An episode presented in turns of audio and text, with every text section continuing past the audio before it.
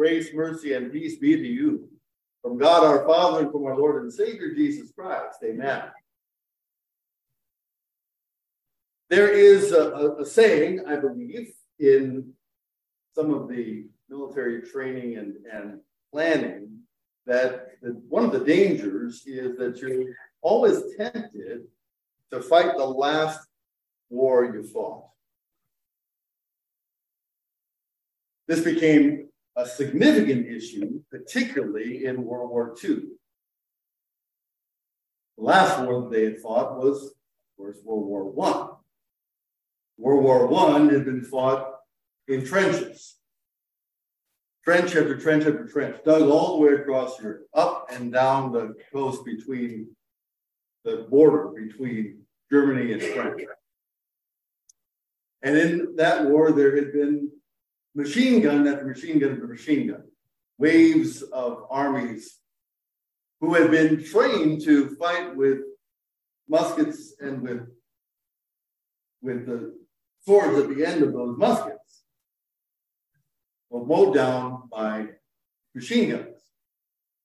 And so they didn't want to fight that battle over again. And so they built towers upon towers up and down the border between France and Germany on the French side, called the Maginot Line. It's going to fix the machine gun problem. Problem was the enemy had learned how to build tanks. Tanks didn't care about the Maginot Line. They went right across. Didn't have any problem whatsoever defeating the French armies with their Maginot Line. So the challenge, of course, is what do you do to forecast what the war is going to be like, what the next challenge is going to look like when your only experience is what you've got to draw from in the past. Well, lo and behold, that's exactly one of the ways that the Reformation was challenged when it came to the sacrament of the altar. How could that possibly be, you ask? Well, I'm so glad you asked. That's what we're here to discuss today. So, one of the great challenges that the early church had discovered was what to do with pastors, bishops, even, who had renounced the faith under persecution. Not just members, but pastors. What about pastors who had been found to have committed grave sin? Could they continue in their role, in their office? And what about the baptisms that they had conducted? Were those baptisms somehow tainted? What about the what about the gift of the forgiveness of sins offered to them through absolution or the, the sacrament of the altar? They had spoken the words over the bread and the wine, and, and thereby the sacrament of the altar to be celebrated were those gifts actually real when they were given by men who were found to have been of bad character, of bad faithfulness? Well, that question was debated by all kinds of people.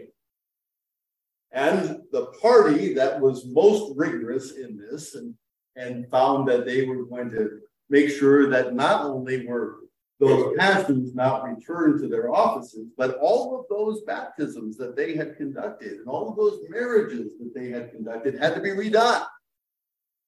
Those folks were called the Donatists. Those Donatists had quite a following in northern Africa. St. Augustine argued differently. He argued that the power of the word was what had made those sacraments legitimate. And the office that those men had borne was doing the work and not the men themselves in terms of their own character, their own sense of faithfulness.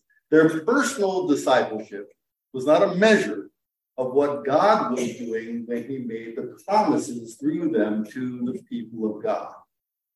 Okay, so then that became the standard operating procedure. Now, for many of those pastors, they were not returned to their offices, but the gifts that they had given, the rites of baptism, the rites of Holy Communion, the rites of marriage and such, they were not discounted except by some of those folks that were on the fringe, so to speak. But that was the last battle that had been fought over this. And so the rule of thumb at the time of the Reformation was the gifts work based on the guy in the office and his promises there and not on his character. But the role of faith in the promise had really never been dealt with.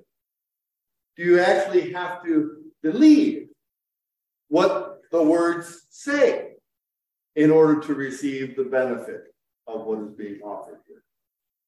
In fact, the rule of thumb had become that the gift works no matter what, because that safeguarded the clergy. But the question still remains don't the people of God have to know what to believe about these things? Don't the people of God actually have to know and, and cling in faith to the promises being delivered? Otherwise, aren't they in danger of having those promises go in one ear and out the other without any effect on them?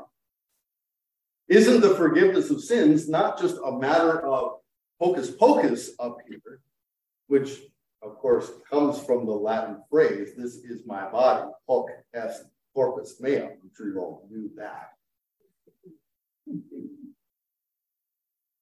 But it's not just a matter of having it done and even just watching it being done, but actually receiving not only the gifts, the body and blood of the Lord, but also believing what our Lord says about these gifts. These are given and shed for you to eat and to drink for the forgiveness of sins. And that there's a relationship of trust involved in this. Whoever believes these words has exactly what they say. That's what Luther comes out with. Because at his time, the concern was people are coming to church. They don't know what it is they're supposed to be thinking. They don't know what it is they're supposed to be receiving. They'll even imagine that they have participated in the sacrament as much as they need to just by watching it happen as a kind of a, a drama or a play up here unfolding in front of them. And that it's enough to, to see the elements lifted up so that everyone can see it, but to actually eat or drink or to trust or believe or to know what Jesus is saying, that is unnecessary. Because simply by coming, darkening the door, sitting in the pew for up until that moment, I get the benefit of however many years off of purgatory that I get just by showing up. But for the sake of the Christians under his care, Luther puts down in writing what we're supposed to know and what we're supposed to think and what we're supposed to believe. That based on Jesus' own words, we are being addressed. God is talking to us. He is saying very deliberately and very intentionally this gift is not given just as a matter of a performance, not as a matter of a ritual in and of itself. It is a ritual. It is a ritual given because of the promise, not for its own sake. And the promise is intended to elicit faith as is every promise. If I promise to you that we're all going to Disneyland on Saturday, you're going to want to believe that that's exactly what we're doing. You're going to show up bright and early to get to Disneyland on my dime. By the way, we're not all going to Disneyland. but when the Lord Jesus Christ promises you that I am here, and not just there and then, but here and now, because of this very gift. The, the part of this teaching that we talked about two weeks ago, that it is the, the very resurrection and ascended body and blood of Jesus come to be here and now present with you. It's not Elvis in the building, it's Jesus. And he's come with these words, these beloved, beloved words. This cross, born, resurrected body and blood, with, with the wounds still glowing, his hands and his feet and his side and the crown of his head. This body and blood in his resurrection is here to forgive your sins. You don't have to be there and then because Jesus is here and now. He has promised it by his word, not because of what anything I say, except that he's already said it, given and shed for you for the forgiveness of sins. Well, do we have sins to forgive? Yes. Yes, we do. We all do. We still are here in this flesh. We still are here in this world. We still have been sinned against and wanted to retaliate. We have all the brokenness around us that calls us out of our peace and into that, that uncertainty. We still need that forgiveness and assurance of our Lord Jesus Christ's presence right here with us, right here, right now. He does not leave us as orphans. He does not leave us without his gifts. He continues to shepherd us directly, even as he gives us one another. And I must admit, you folks as sheep certainly keep me on my toes. It's no lackadaisical thing to bear a staff or a yoke in this world. But to be given the true honor and privilege to speak the words of Jesus for your hearing. It is what calls you to know, love, and trust, and then, yes, to follow Jesus as you trust his words for you. What is this marvelous gift, the forgiveness of sins. It is the cross come to you so that you can know that everything, everything is covered in the blood of. That you are washed again, clean and clear to stand before him in his holiness.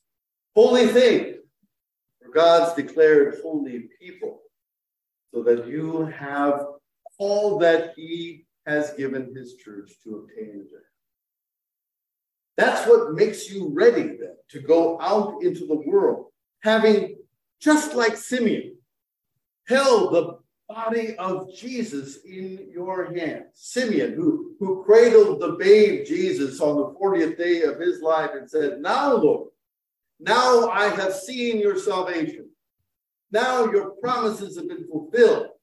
Now everything that you have given us is, is right here in, in this babe, right here in this body and in this blood.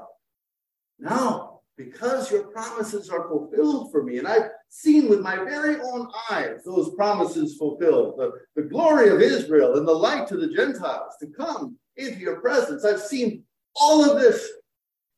I am at peace to die. Let me go now because there's nothing more, nothing more to even know or to see or to experience because God, God has come to me in the flesh.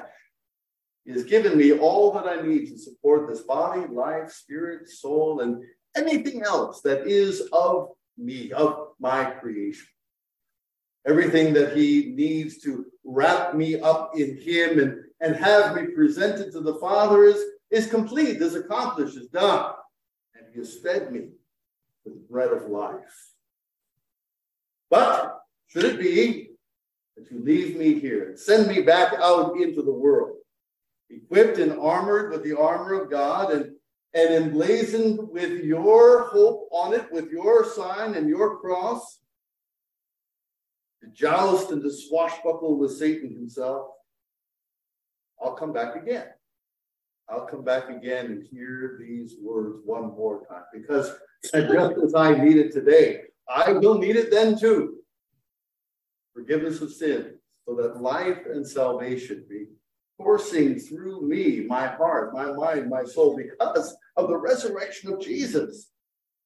Because he is king, because he is our generous king, he's able to deliver these good and perfect gifts so that we may have life in his name. Amen. The peace of God that passes all human understanding, keep your hearts and minds in Christ Jesus. Amen.